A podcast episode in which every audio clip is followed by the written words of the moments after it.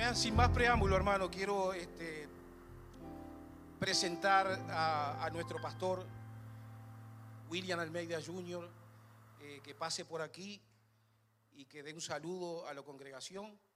Eh, un placer presentarte. Eh, quiero honrarte delante de todo el mundo. Hace poco que yo estoy acá, dos o tres años, me recibiste con los brazos abiertos, me diste la oportunidad, me activaste, me estás enseñando y soy un discípulo. Y quiero honrarte delante de la gente y decirte que te amo.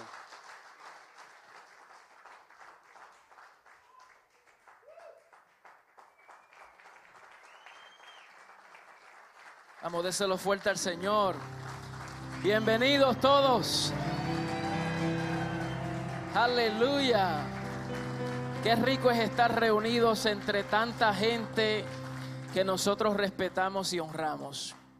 Hierro con hierro se afila uno, ¿verdad? Y entonces, eh, cuando el Espíritu de Dios está presente, hay un fluir. La gracia del Señor fluye. Y cuando hay hombres que portan la gracia del Señor, entonces no hay que forzar las cosas. No se fuerzan las cosas. Queremos honrar a los pastores que están presentes, bienvenidos. También a los pastores que nos están viendo por Facebook Live. Al pastor Dagoberto desde El Salvador. Al pastor Nelson Fuentes. Al pastor Luis Rosario desde Venezuela. Al pastor Osniel desde Cuba. Reciban nuestros saludos también. Yo sé que a la distancia, pero ustedes están aquí también recibiendo de la impartición del Espíritu y todo lo que el Señor quiere ministrarnos en este fin de semana. Será una, una jornada intensa, pero será edificante. Saldremos de aquí fortalecidos en el hombre interior por su Espíritu. No somos gobernados por el régimen de la ley donde las cosas se hacen a la fuerza, sino por el régimen nuevo del Espíritu. Y cuando entendemos esa dinámica, cuando entendemos que es una obra de gracia que el Señor ministra desde adentro hacia afuera, entonces todo lo que el Señor nos mandó a hacer, sí lo podremos lograr en Cristo Jesús. Si no entendemos esa dinámica como hombres, vamos a estar frustrados. Y por eso hay muchos hombres frustrados porque no entienden esta dinámica del Espíritu. Y yo creo que el Señor nos está llamando, y no es algo que el Señor está haciendo en esta casa, es algo que el Señor está haciendo en nuestro territorio. No sé si usted lo cree. Usted lo cree, ¿verdad? Yo sé que usted sabe, yo sé que muchos de ustedes saben que Worcester es eh, el corazón de Massachusetts, ¿verdad? Worcester está en el corazón de Massachusetts. Y quiere decir que desde este territorio, desde esta, esta, esta zona, Dios va a hacer cosas poderosas en esta nación. Aquí entró el evangelio, aquí también está entrando ideologías y están entrando cosas que están adulterando el diseño original del hombre, pero en Cristo Jesús nosotros todos no vamos a permitir que estas cosas ocurran, sino que vamos a dejar que el Espíritu de Dios nos use y fluya como Él quiere para afirmar a los hombres a que entiendan quiénes son en Cristo Jesús. Para mí es de mucha honra presentarles al apóstol Cristiano Miranda, eh, un hombre que ya ustedes le conocen. Ya él ha estado aquí anteriormente, estuvo en Expansión con nosotros y de verdad que el Señor nos ha ligado en el Espíritu. Primero lo llamé mi amigo, pero yo creo que ya es mi hermano. Es más mi hermano, pero es mi hermano más viejo, porque él es mayor que yo. Y de verdad que, que pasar tiempo con este hombre me enriquece. Eh, de verdad que hay un depósito del Espíritu. Y, y solamente así, en ese ambiente de amistad, eh, aprendo tanto de ti. Aprendo tanto y creo que necesitamos gente así. Y como hombres no podemos andar solos. Tenemos que estar andando con hombres que nos afirmen, hombres que nos afilen, hombres que nos corrijan, hombres que nos instruyan. Come on somebody, ¿verdad? Y tener amistades así como esta vale la pena y le doy gracias al Señor por tu vida. Así que tú estás entre tus hermanos también y estás entre familia. Amén. Te amo.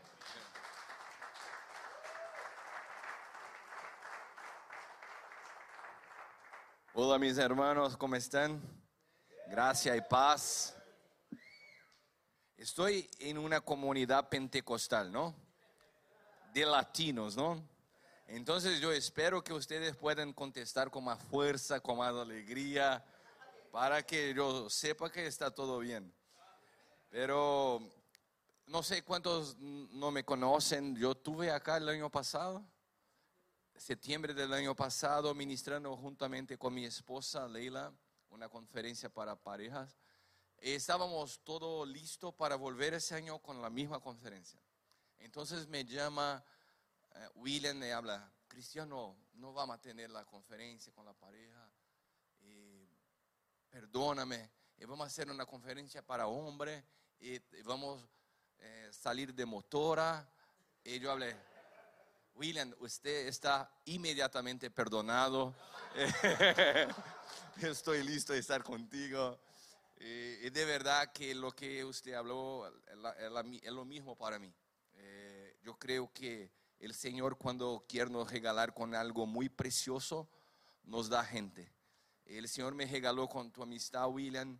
Tú eres un regalo en mi vida. De verdad que te extrañaba mucho. Eh, tú sabes que el Señor sabe cómo traer conforto y consuelo en los días difíciles. Hace dos semanas yo perdí a mi mamá. Mi mamá pasó para el Señor, tuvo una enfermedad muy fuerte. Cuando volví el año pasado de la conferencia, poquito después fue diagnosticada con una enfermedad. Eh, eh, murió hace dos semanas. Eh, tuvimos un tiempo muy duro. Mi papá es casado a cincuenta y dos, era casado a cincuenta y dos años con ella. Y yo nunca vi los dos pelear en una, una vez. Siempre vivieron muy bien y yo crecí en ese ambiente de mucho amor, de mucha presencia de Cristo. Y que de verdad eh, es siempre un reto aprender, eh, eh, enfrentar a la muerte. Eh, y mientras pasando por todo eso, yo pensaba, eh, incluso mi esposa me dijo: ¿no piensas que es mejor que pueda postergar la, los compromisos, la agenda? Yo salgo de aquí lunes y voy a Japón, me quedo veinte días fuera, eh, también para conferencias. Eh, yo escuché del Señor: no, es necesario que siga, que prosiga. Pero llegar aquí no es llegar en una conferencia. De verdad que me siento en casa, eh, eh, me gozo.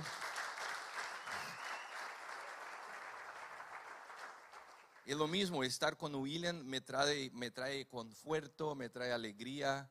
Quería te agradecer por la amistad. En diciembre tú vas a estar conmigo en Brasil. Eh, yo creo que vamos a disfrutar más juntos. eh, quería también decirte que a ustedes los amo, aprendí a amar. Eh, muchos de ustedes yo cargo en mi corazón desde la vez pasada cuando estuve acá. Eh, traigo también un abrazo de mi, mi esposa. Eh, de toda mi familia, mi congregación, el Ministerio Sueño de Dios en, en, en São Paulo, eh, Brasil. Eh, estamos aquí para colaborar con algo que me encanta. Yo creo que tengo tres asignación, asignaciones más fuertes en mi ministerio: hablar a los hombres, la mensaje del nuevo pacto y la mensaje de paternidad espiritual. Son las asignaciones más fuertes que cargo.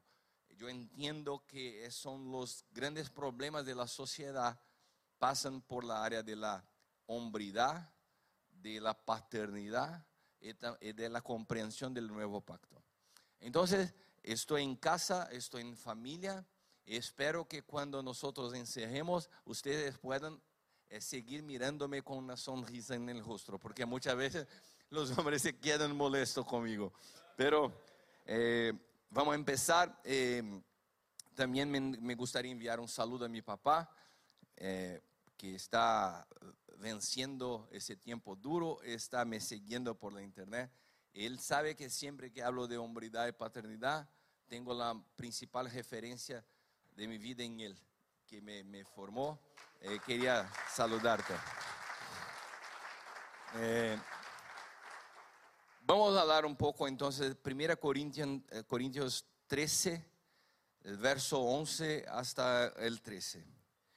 Es un texto muy conocido, estoy entre pastores, yo estoy seguro que yo, si yo sentara hoy, Cualquiera uno que ministrara pudiera nos enseñar muchas cosas, pero estoy aquí para compartir con ustedes, servir a ustedes con mi corazón, con mi vida y con todo lo que el Señor ha revelado a nosotros. Eh, cuando era niño, hablaba como niño. Repita conmigo, por favor, hablaba como niño. Un niño tiene una manera propia de hablar, ¿no? Repita conmigo. Hmm. ¿Hay niños acá? Por favor. Pensaba como niño. Hmm. ¿Cómo un niño piensa? Razonaba como niño. Pero cuando me convertí en hombre, dejé atrás las cosas de niño. Ahora pues solo vemos un reflejo oscuro, como en un espejo, pero entonces veremos cara a cara. Agora conozco en parte, entonces conoceré plenamente, de la misma manera que soy plenamente conocido. Así permanecen ahora estos tres: la fe, la esperanza y el amor. El mayor de ellos, sin embargo, él es el amor. Bueno, ¿a qué Pablo se refiere cuando habla de niño? ¿Tú piensas que Pablo está tratando de su niñez?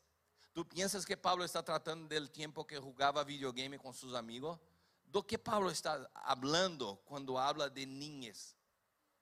Pablo está hablando de un periodo en la historia de su vida, de cuando su mamá, su papá estaban desarrollando a él, o está hablando de un periodo ya como hombre que comprendía las cosas como un niño.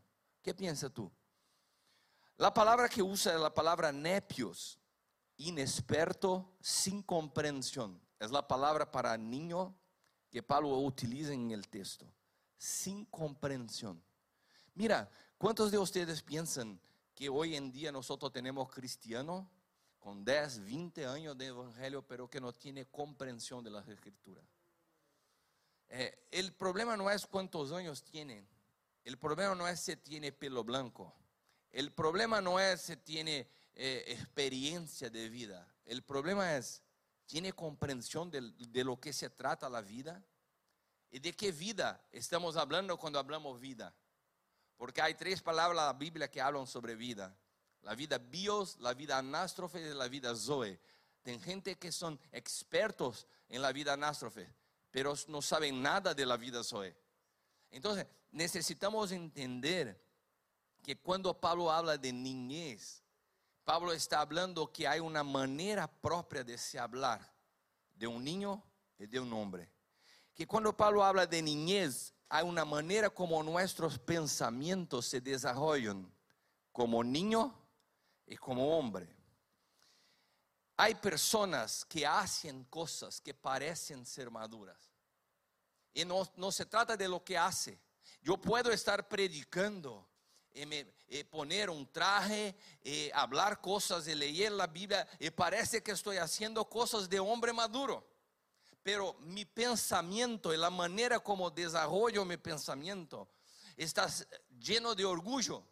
Wow, como soy bueno, mira cómo me escuchan, mira cómo eh, el Señor está me usando. Y, y mira, en cuanto usted está haciendo cosas que parecen ser de gente madura, tu pensamiento es de niño. Entonces no se trata de lo que hace, se le trata cómo se desarrolla su pensamiento. Eh, eso que Pablo está nos diciendo acerca de personas que compiten, que disputan, que pelean, que son capaces de matar, pensando que están agradando a Dios.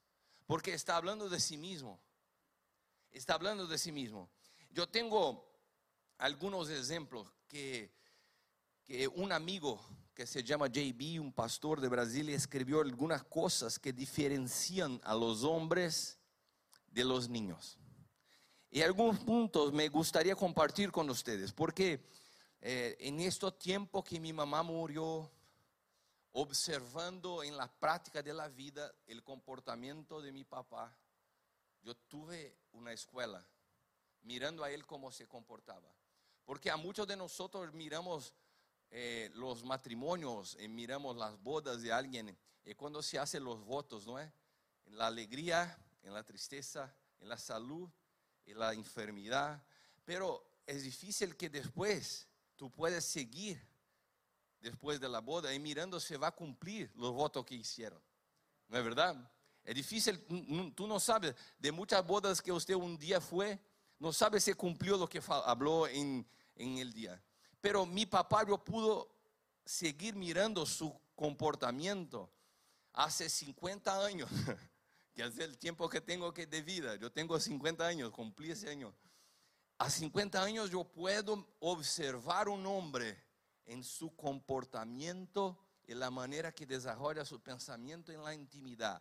Un hombre de setenta y siete años, un pastor, un empresario, un constructor, ingeniero civil, que por cincuenta y dos años se quedó casado con la misma mujer. Entonces,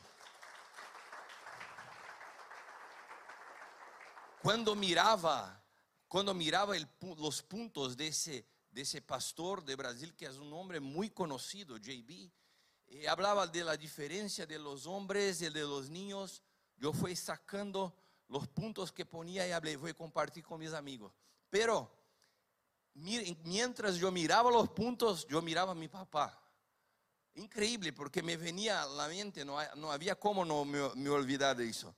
Entonces, escribió lo primero, si quiser tomar nota, es muy bueno. Los niños se rinden cuando fracasan. La característica de un niño. Ah, la cosa está dando errado, no, no está bien. Se, se, cuando, cuando fracasa, se rinden. No, no, desisto, no voy a hacer más, no es posible. Los hombres continúan, prosiguen. Entonces, yo miré la vida de mi papá muchas veces, sufriendo problemas en la empresa, siguiendo mirando la enfermedad de mi mamá y hasta el último día creyendo que Dios era poderoso para sanar a mi mamá. Nosotros ya teníamos un diagnóstico que no tenía cómo, pero seguía creyendo él. Y cuando yo hablaba, papá, se prepare porque me parece que mamá se va. No, no, yo creo que hasta el último día el Señor puede cambiar. Yo, yo, yo miré eso todos los días, William. Y tú sabes que en el día que ella partió, él no contestó a Dios. No, yo creí, pero si Dios la llevó, Dios sigue siendo bueno. Entonces, tiene una fe que no desiste. Pero si las cosas no pasan como él le quiso, sigue creyendo. Hermano, es una locura porque es, es un estándar muy alto que yo tengo con mi papá. Es un hombre que tiene la fe, pero las cosas no salen como creyó. Y cuando no salen, sigue creyendo. ¿Por qué? Porque es hombre, no es un niño. No cree a Dios por lo que Dios puede hacer a él. Le cree a Dios porque le ama a Dios.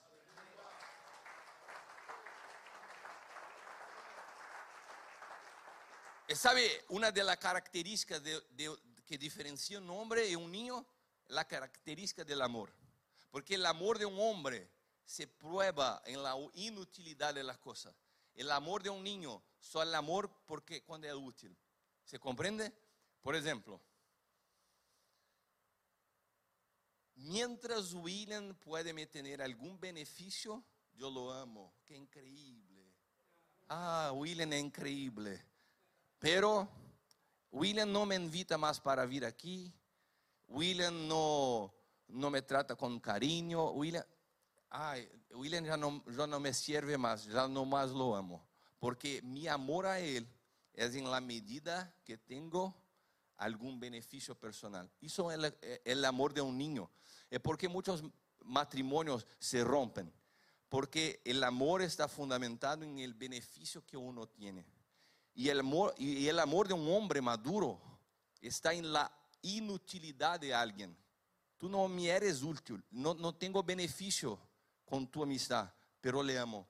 Y el amor de Jesús por nosotros es así. Tú sabes que eso se quedó claro para mí porque mi mamá estaba muy enferma y yo siempre que salía compraba regalos a ella. Eh, compré a ella, ¿cómo, cómo se llama? ¿Meia? ¿En español? Meias. Compré una meia para ella que tenía una, un, como una borracha abajo para que no pudiera... Eh, escorregar, eh, eh, sí. resbalar. Eh, compré a ella, se encantó. Oh, gracias, hijo, muchas, muchas gracias, está linda, hermosa. Eh, pasó una semana, volví a ver. Mi mamá y mi mamá estaba con las medias. Y me habló, mira, estoy con el regalo que me diste. Yo hablé, mamá, está con la parte de borracha arriba, es abajo, para no... Ah, ¿verdad? Sí, mamá, perdóname, déjame arrumar para usted. Y yo me bajé para cambiar la media de ella. Y cuando yo hice así para arrumar a ella, para arreglar, entonces el Espíritu me dijo, ¿cuántas veces ella cambió tu, tu, tu media? ¿Cuántas, ve, ¿Cuántas veces ella puso el zapatillo en ti? ¿Cuántas veces te sirvió? ¿Sabe por qué usted está haciendo eso? Porque aquí hay un amor puro. Hoy su mamá ya no puede hacer, pero usted, usted sigue amando. Cuando usted sigue amando, cuando alguien ya no le puede hacer algo en troca, es porque está en un amor maduro. Si no, tu amor es de un niño. Porque siempre yo, yo encuentro hombres que, ah, ya no, no, ya no amo más mi esposa. Porque, ah, porque no hace las cosas que me quiero. No, tú eres un niño, tú no eres, no eres hombre. Tú no estás casado para alguien hacer todo lo que quiere. Estás casado para servir, para proteger, para cuidar. El amor de un hombre maduro no está en la utilidad de las cosas. Los hombres, perdona, los niños quieren mujeres, los hombres quieren una mujer.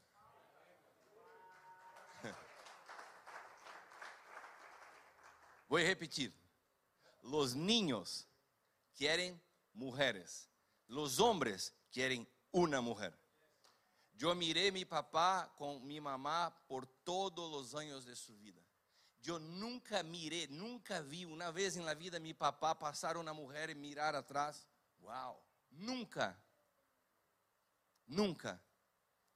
El ejemplo de él fue de honrar a mi mamá por todo el tiempo.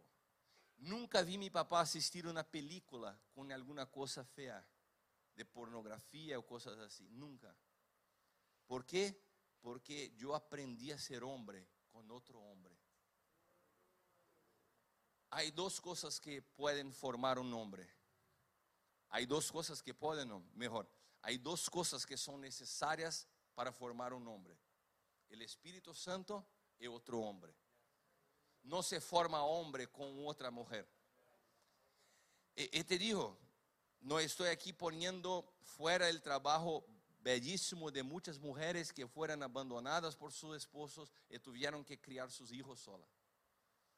Hay much, muchas abuelas, muchas madres que tuvieron que criar sus hijos. Increíble. Pero si esos niños no tuvieran la mano de un hombre en algún momento de su vida, van a tener una identidad distorsionada. Porque un hombre se forma con otro hombre. Entienda lo que estoy diciéndote. Porque puede ser que encuentre tu problema mientras yo estoy ministrando. Si no, tuve, si no tuve usted un hombre en tu formación, si usted tuvo mujeres o solamente niños, usted no está listo como hombre. Apóstol, yo tengo cincuenta años de edad, está me diciendo que no soy hombre. Sí, muchacho. Exactamente lo que escuchaste. Un hombre necesita de otro hombre para formar. ¿Tú, ¿tú te acuerdas de Timoteo? Timoteo, Timoteo, criado por su mamá y por abuela, pero tuvo un tiempo que tuvo que tener un Pablo para dar la mano a él. Tengo que formar a ti, hombre. Tengo que circuncidar a ti, hombre. Para ser hombre, un hombre es el único capaz de afirmar la hombridad de otro hombre.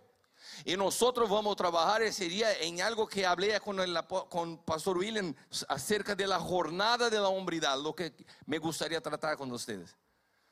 Hoy yo empiezo, mañana terminamos lo, lo, mi participación con los hombres, pero quiero construir con ustedes la jornada de la hombridad. Hoy vamos a tratar un punto, mañana vamos a concluir ese punto, ¿está bien? Entonces mira quien está cerca de ti, habla, no falte mañana, por favor.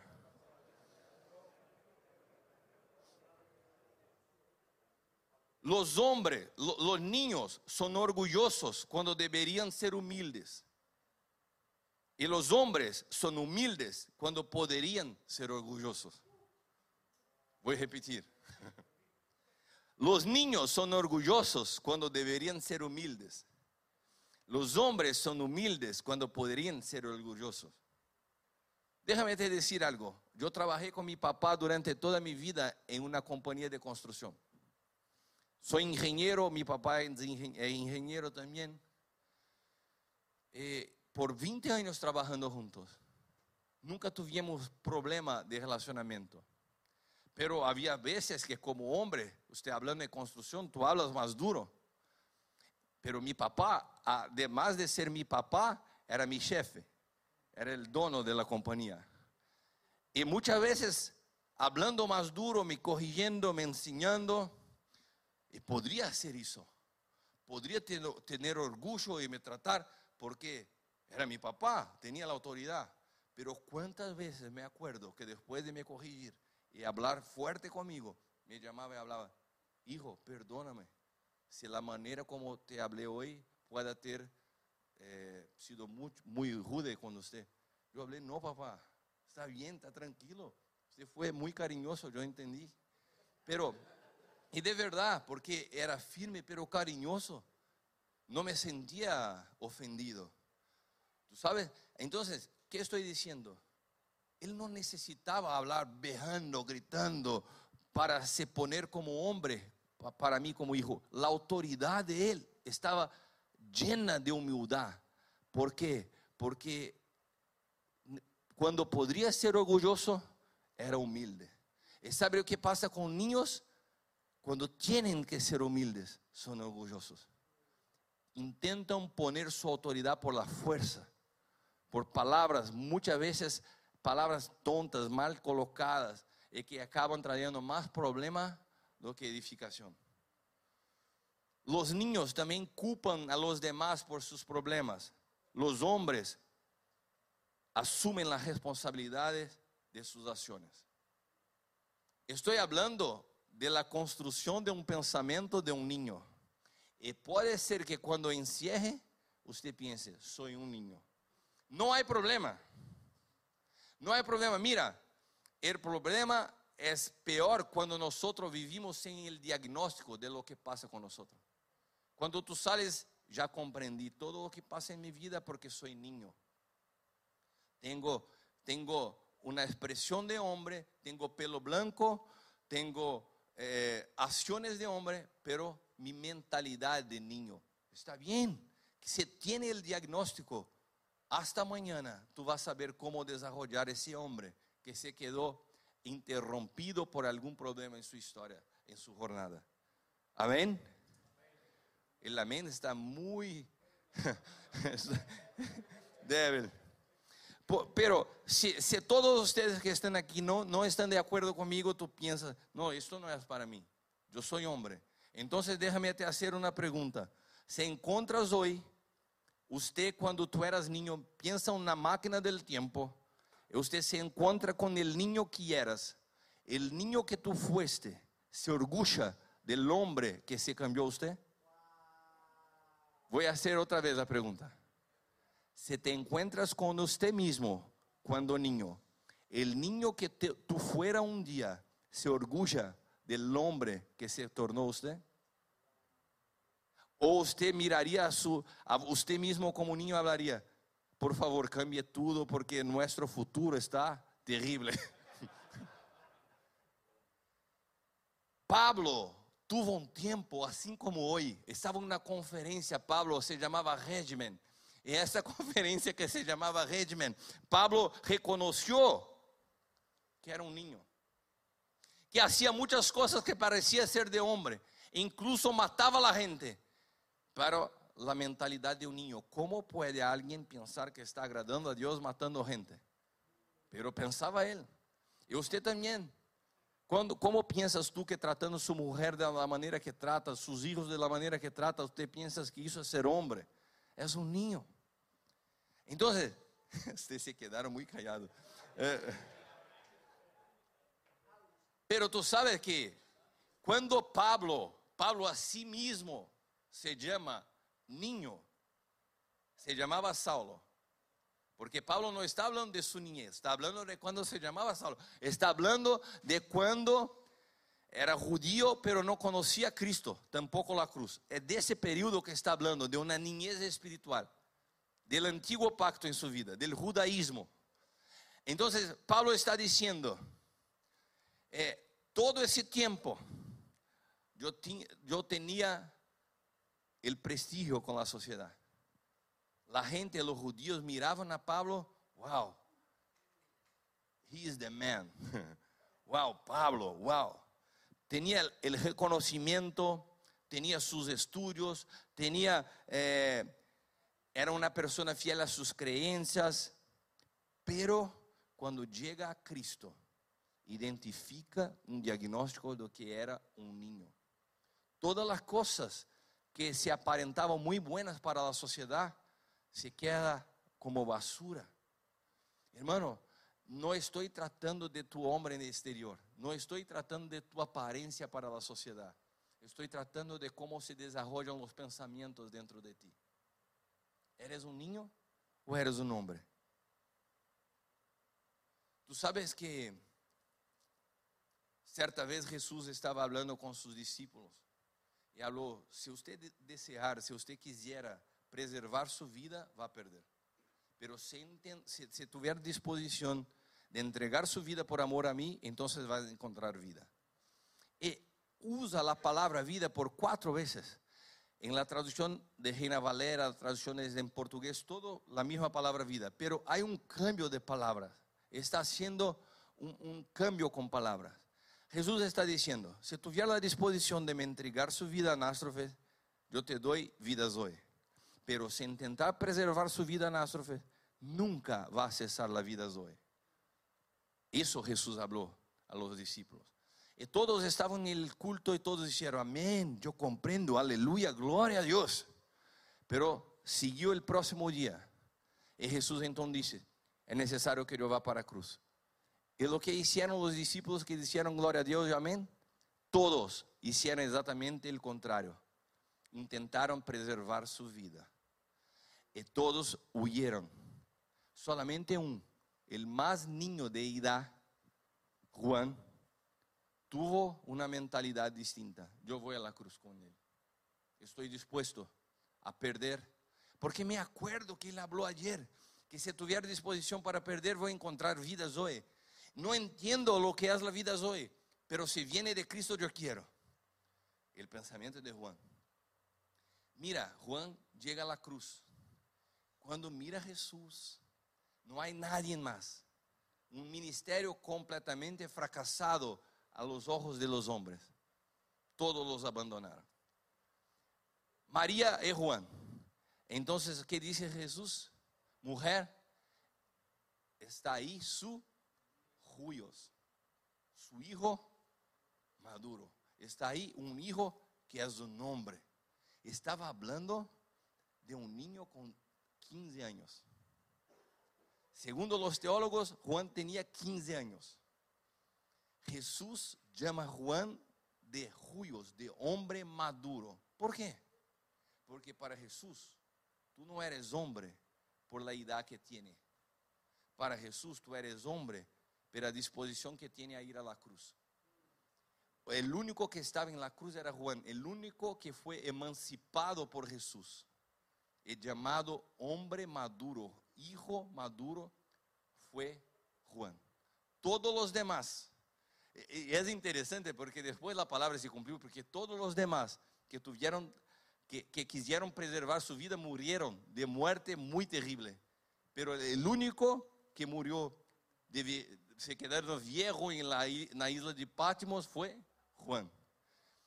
Porque la madurez espiritual no tiene que ver con edad, tiene que ver con el proceso de la cruz que rompe su hombre exterior y puede formar y desarrollar el hombre interior, cambiando la manera de pensar y de mirar la vida. Ese proceso es extremadamente importante para nosotros, para nos sacar de una vida sensorial. ¿Qué es una vida sensorial? La vida gobernada por el hombre exterior. Tus ojos, Tus, tu, tus oídos, lo que escucha, lo que siente.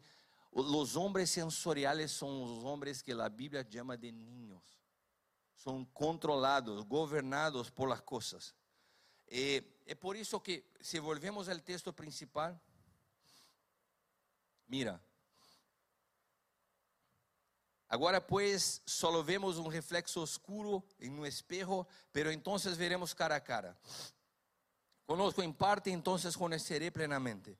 De la misma manera que soy plenamente conocido, así permanecen ahora estos tres: la fe, la esperanza y el amor. Pablo está hablando exactamente de la transición que tuvo él del antiguo para el nuevo pacto, del judaísmo para una experiencia con, una, con un Cristo vivo. Él está hablando algo.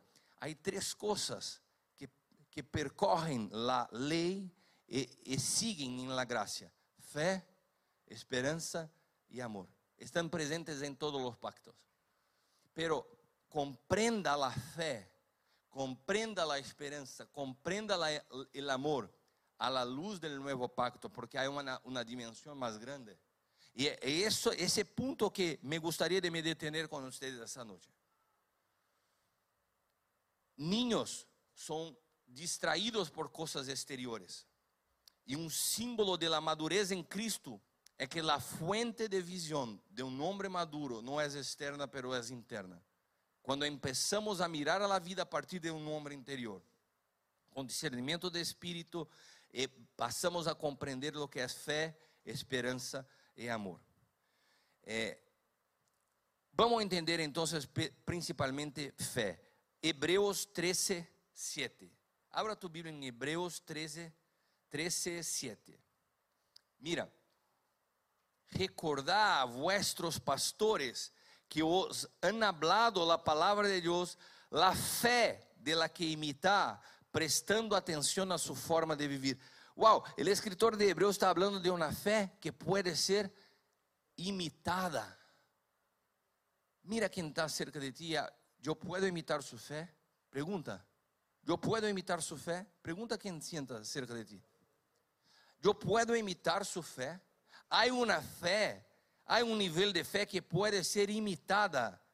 No, no, no está hablando, no se impresione con la elocuencia, no se, no se impresione con la oratoria, pero aprende a discernir las personas por el Espíritu. A nadie conozco más por la carne, pero por el Espíritu. Y por el Espíritu yo tengo que encontrar personas que puedo imitar por la fe. Y hombres maduros, hombres de Dios, son personas que pueden ser imitadas en la fe que viven. Tú sabes que nosotros necesitamos tener el, el denuedo de, de decir: mira a mí, camina conmigo, sigue mi fe. Porque así Pablo hacía y así nosotros debemos hacer, pero hoy en día hay una, una falta de hombres en que la juventud puede se espejar, que pueda mirar y hablar: yo voy a caminar con él, yo voy a aprender de la fe de él. Tú sabes que en los días difíciles de mi vida yo tuve siempre el ejemplo de mi papá para mirar cómo pasar en los días difíciles. Un hombre que no tiene referencia de hombridad va a tener problemas de cómo pasar los días difíciles, porque la fe no es algo que puede ser teórico en la vida de uno. La fe tiene que ser vivida y expresada. Sabe, muchas veces nosotros, a veces como cristianos, creamos una mentalidad de superhéroes, de, de gente que es perfecta. No, la fe imitada son de personas débiles, de personas con problemas. Gente de verdad tiene problema. Habla para quien está cerca de ti. Gente de verdad tiene problema. Pero el ejemplo no es de la vida perfecta. El ejemplo es cómo pasar por los problemas, reaccionando de la manera correcta en los problemas. Cómo pasar por los problemas, preservando la fe en medio de los problemas. De eso se trata. La gente que hoy te critica en medio de sus problemas, mañana va a te preguntar: ¿cómo pasaste por su problema? ¿Sabe por qué? Porque los que critican hoy, usted en medio de su problema critica porque nunca ha pasado por problema. Cuando pasaren por el problema van a te preguntar: ¿cómo pasaste por su problema? Pero nosotros tenemos que tener fe. ¿Fe para qué? Para proseguir, para perseverar, para manifestar a Cristo en medio de los problemas. Y después, el, el otro texto de Pablo que es increíble es en Filipenses capítulo uno, versos veinte y veintiuno. Eh, porque estamos tratando de fe, esperanza y amor. Mira lo que Pablo habla sobre esperanza. Filipenses uno, veinte y veintiuno. Según mi ardente expectativa y esperanza. ¿Cuál es la esperanza de Pablo? De que en nada estaré avergonzado, más bien con toda audacia, como siempre también ahora, será Cristo exhibido, engrandecido en mi cuerpo, sea por la vida o por la muerte, porque para mí vivir es Cristo y morir es beneficio. Lo que está hablando Pablo, que nuestra vida debe ser una exhibición de Cristo. La gente debe mirar a nosotros y mirar el proceder de Cristo. Pablo está hablando, nosotros tenemos que ser una carta viva. Cuando miraren ustedes pueden leer el Evangelio. No necesita hablar, porque el Evangelio es más do que una comunicación. El Evangelio se trata de una demostración.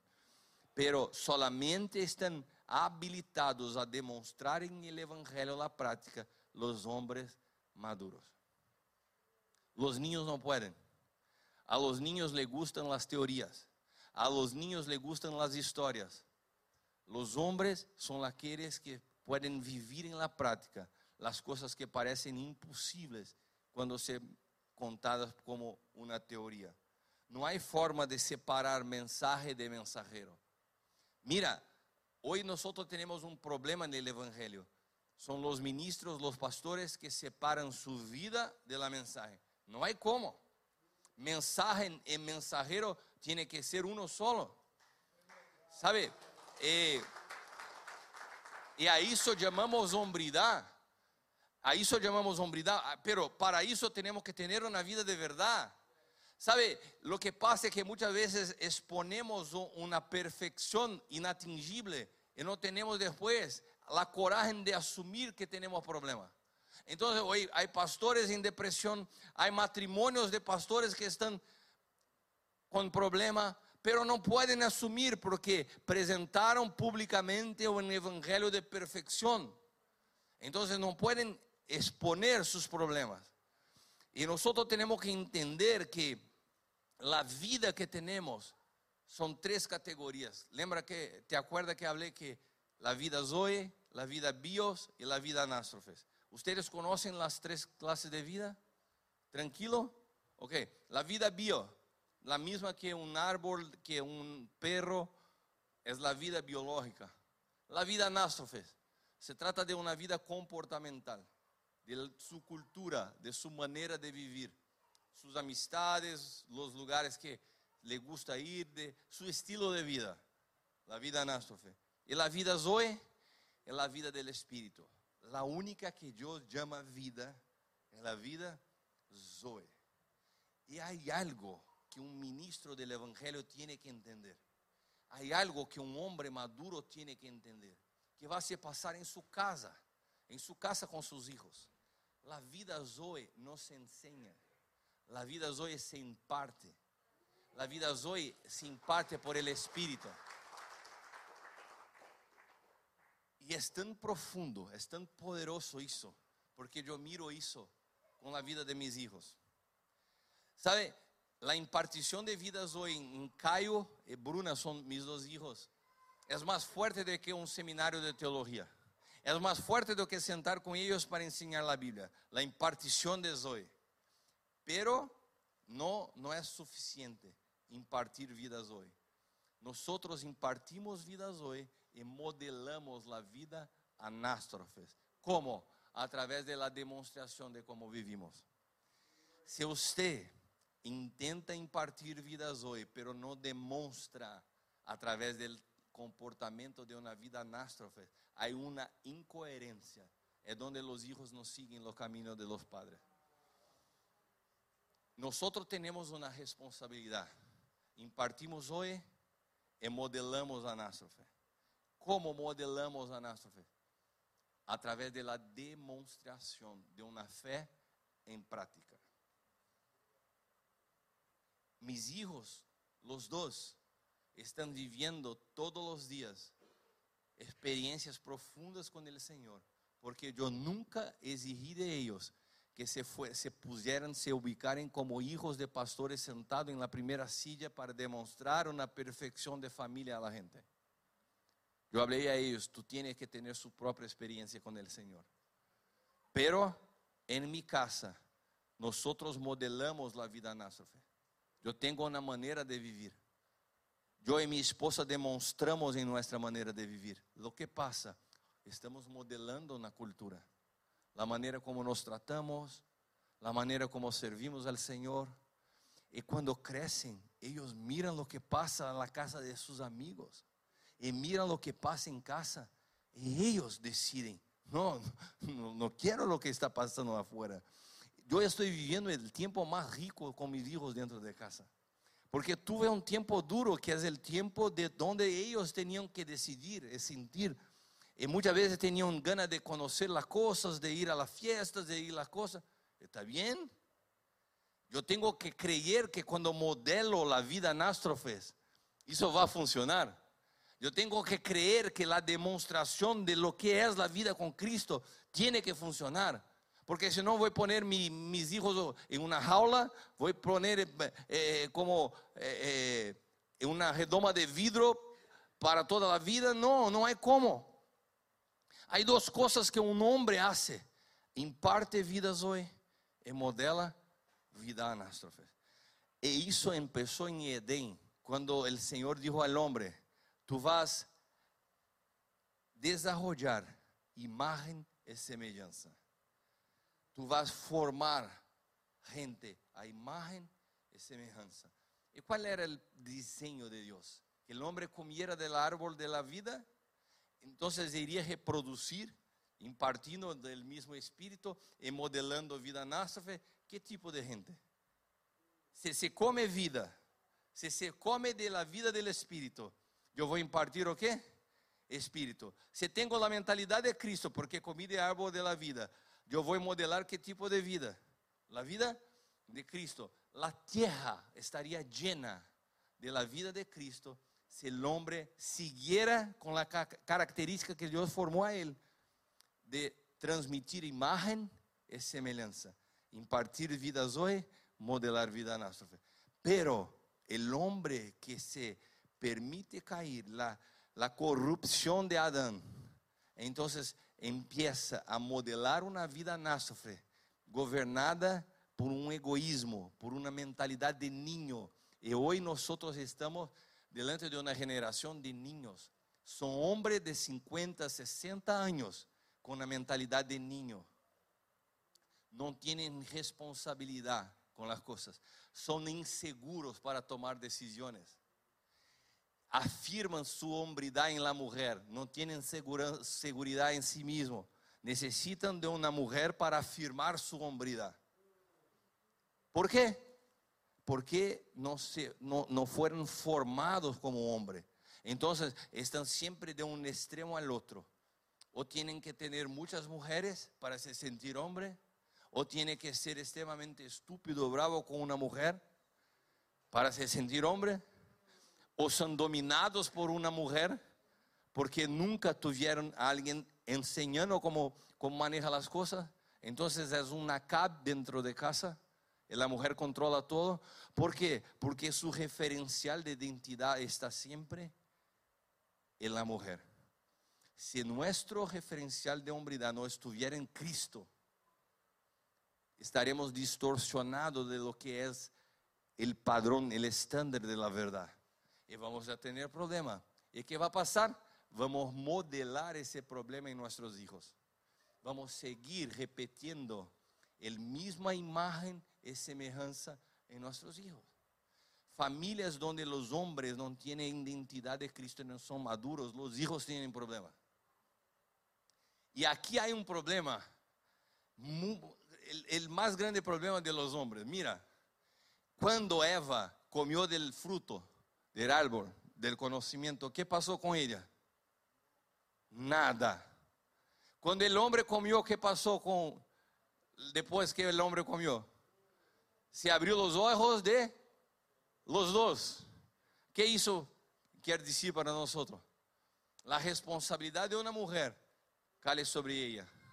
La responsabilidad de los hombres cae sobre toda la familia. ¿Sabe que puedo decirte algo? El problema de la sociedad está con nosotros. Una generación de hombres que son niños, que no saben lo que es la identidad en Cristo. Entonces se comportan como un niño. No tienen vida del Espíritu para impartir y no tienen anástrofes para modelar. No tienen una demostración de fe, pero los púlpitos están llenos de una teoría, de un evangelio que no funciona porque no tiene vida. Porque la vida fluye de adentro hacia afuera. No hay como hablar de una vida que está en aire, pero que no funciona de adentro hacia afuera. Entonces, ¿cómo nosotros podemos resolver ese problema? Hay una solamente solución, que podamos entender que ese diagnóstico se trata de nosotros y a empezar por nosotros, podamos tomar el camino de Juan, la cruz. La cruz puede sanar, porque la cruz es el único elemento capaz de matar la naturaleza adámica y te abrir para una oportunidad de desarrollar el hombre interior. Eso se pasó con Pablo, hermano. Pablo tuvo una oportunidad de parar un día y, y, o mirar a la vida y, wow, yo soy como un niño, yo pienso como un niño. Y, y entonces habla, pero cuando llegué a ser hombre, dejé las cosas de niño. ¿Cuándo ha llegado a ser hombre? Cuando conoció a Cristo. ¿Sabe lo que falta para nosotros? No solamente una vida de, de frecuentar la iglesia, pero conocer a Cristo. Conocer a Cristo, la vida de Cristo en nosotros. La única manera de un hombre se quedar un hombre maduro es la vida de Cristo ser formada en nosotros. Y eso no se pasa en una facultad de teología. La vida de Cristo en nosotros solo puede empezar cuando a cruz tratar de encerrar el hombre natural que nosotros somos. En, mientras no termina su historia como hombre natural, no empieza su historia como hombre espiritual. Es necesario por fin en el niño que hay dentro de ti. Es necesario por fin en el pensamiento egoísta, de competencia, de, de aprobación. Yo necesito mostrar mi valor. Eso es característica de niño de orfandad. Para que entonces el espíritu de adopción de juicio pueda empezar su trabajo en nosotros. El crecimiento, la madurez, la estatura de Cristo. Hermanos, yo creo que hoy estamos, dando, estamos empezando el start de la conferencia. Aquí está el punto que para empezar todo, tenemos que reconocer que necesitamos de la cruz. Si aquí estamos, estamos juntos en el mismo punto, sé que podemos tratar de desarrollar eso a partir de mañana de una manera más profunda. Pero si no reconocemos la necesidad de salir de pensamientos de niño, de una actitud de niños, de una vida de niño, escondiendo a través de acciones que aparentan ser de hombre, pero tú sabes cómo tú piensas. Tú sabes cómo son sus, sus reacciones, sus temperamentos, sus emociones, sus pensamientos. Pablo habla, Pablo no habla así, yo agía como niño, yo pensaba como niño, yo desarrollaba mi pensamiento como niño. Yo sé que el Espíritu Santo está tratando de hablar contigo. Tú desarrollas pensamiento como niño, tú piensas como niño, tú reaccionas con su esposa, con sus hijos, con su, con su pensamiento sobre el Evangelio, sobre la vida, su, sus, sus cuestiones con Dios, como un niño. Se reconoce hoy eso. Y hoy hay una cruz que te espera para empezar un proceso que te mata por afuera, pero genera vida por adentro. Y a partir de hoy, yo creo que en esos días Dios va a hacer algo poderoso en su historia. Pero el punto inicial está en la cruz. Así como Juan tuvo que decidir, está bien, Yo voy, yo voy a me exponer para empezar a partir de una vida que no conozco, que es la vida soy. Me gustaría orar por aquellos que hoy con esa sencilla palabra pueden tener un diagnóstico. Yo necesito cambiar de niño a hombre. Yo necesito de una cruz para empezar una manera de pensar distinta de, de cómo pienso hoy. Si empezamos por aquí, mañana seguimos y podemos profundizar. Pero ese diagnóstico es del Espíritu que te da. Por eso me gustaría que usted pudiera cerrar sus ojos. Y no importa, hermano, si tú eres pastor, apóstol, bispo, si tú eres diez, veinte años de cristiano o un, dos. ¿Te acuerdas que Saulo era judío? Era fariseo. Saulo era alguien respetado y tuvo, tuvo que reconocer que si sus ojos no fueran abiertos, seguiría siendo como un niño, a pesar de todo el reconocimiento público que tenía. Usted conoce su interior. Usted conoce la manera que sus pensamientos, estructuras de sus pensamientos funcionan. Solamente usted puede reconocer y decir: Señor, necesito cambiar. Y me gustaría que usted pudiera, si, si en su lugar tú reconoces que necesita algo de la parte del Señor y de la cruz para cambiar esa mentalidad, que usted pueda al menos levantar sus manos en el lugar donde estás, para que yo pueda mirar e entender que el Señor está haciendo algo hoy en su vida. Por favor, si usted, si entiendes que es contigo, levanta su mano. Amén, amén, amén. Amén, gracias Señor. Amén. Permanezca con sus manos arriba y si pudiera se ponga de pie. Todos los, los que entienden que tienen que, esta noche es una noche de pasar por la cruz. Hay una sociedad que necesita de hombres. Hay familias que necesitan de hombres. Hay una generación de órfanos que necesitan de hombres. El momento en que usted se posiciona como hombre de Dios en una sociedad de órfanos, usted va a percibir que, que el Señor va a tratar de, de poner cerca de ti hijos, hijos espirituales, niños, adolescentes, jóvenes, que usted va a poder traer para caminar cerca de ti y decir: mira mi vida, yo voy a demostrar cómo, cómo reaccionar en medio de los problemas. Yo también tengo problemas, pero tengo una fe de un Dios que me sostiene en medio de los problemas. Señor, nosotros reconocemos que necesitamos de ti. Señor, nosotros necesitamos de un cambio de mentalidad. Padre amado, así como un día Saulo tuvo un encuentro, tu palabra dice que cuando el Señor decidió revelar su Hijo en Pablo, no a Pablo, pero en Pablo, eso le pido hoy, que sea una noche de revelación de Cristo en ellos, en ellos, de adentro hacia afuera, que puedan probar, que puedan probar de tu presencia, que puedan probar de tu Espíritu, que puedan probar de una mentalidad de reino, que la mentalidad de Cristo pueda traer a ellos la comprensión de toda niñez que muchas veces tienen su comportamiento, de la niñez como muchas veces manejan el ministerio, de la niñez que muchas veces manejan las relaciones con sus esposas, de la niñez que trae junto con la niñez el orgullo para pedir perdón a un hijo. ¿Cuántos padres han fallado como padres y nunca pidieron perdón a sus hijos por el orgullo y por la niñez? Señor, nosotros queremos decir que necesitamos de ti para que en esos días puedan ser formados hombres maduros, hombres maduros, hombres a tu estatura, y que empiece un mover en esa región, en esa nación, de hombres que se levantan como referencia a una sociedad para producir cambio, transformación. Que el espíritu de vida, que el espíritu de vida soy, sea impartido en nosotros en esta tarde. Es que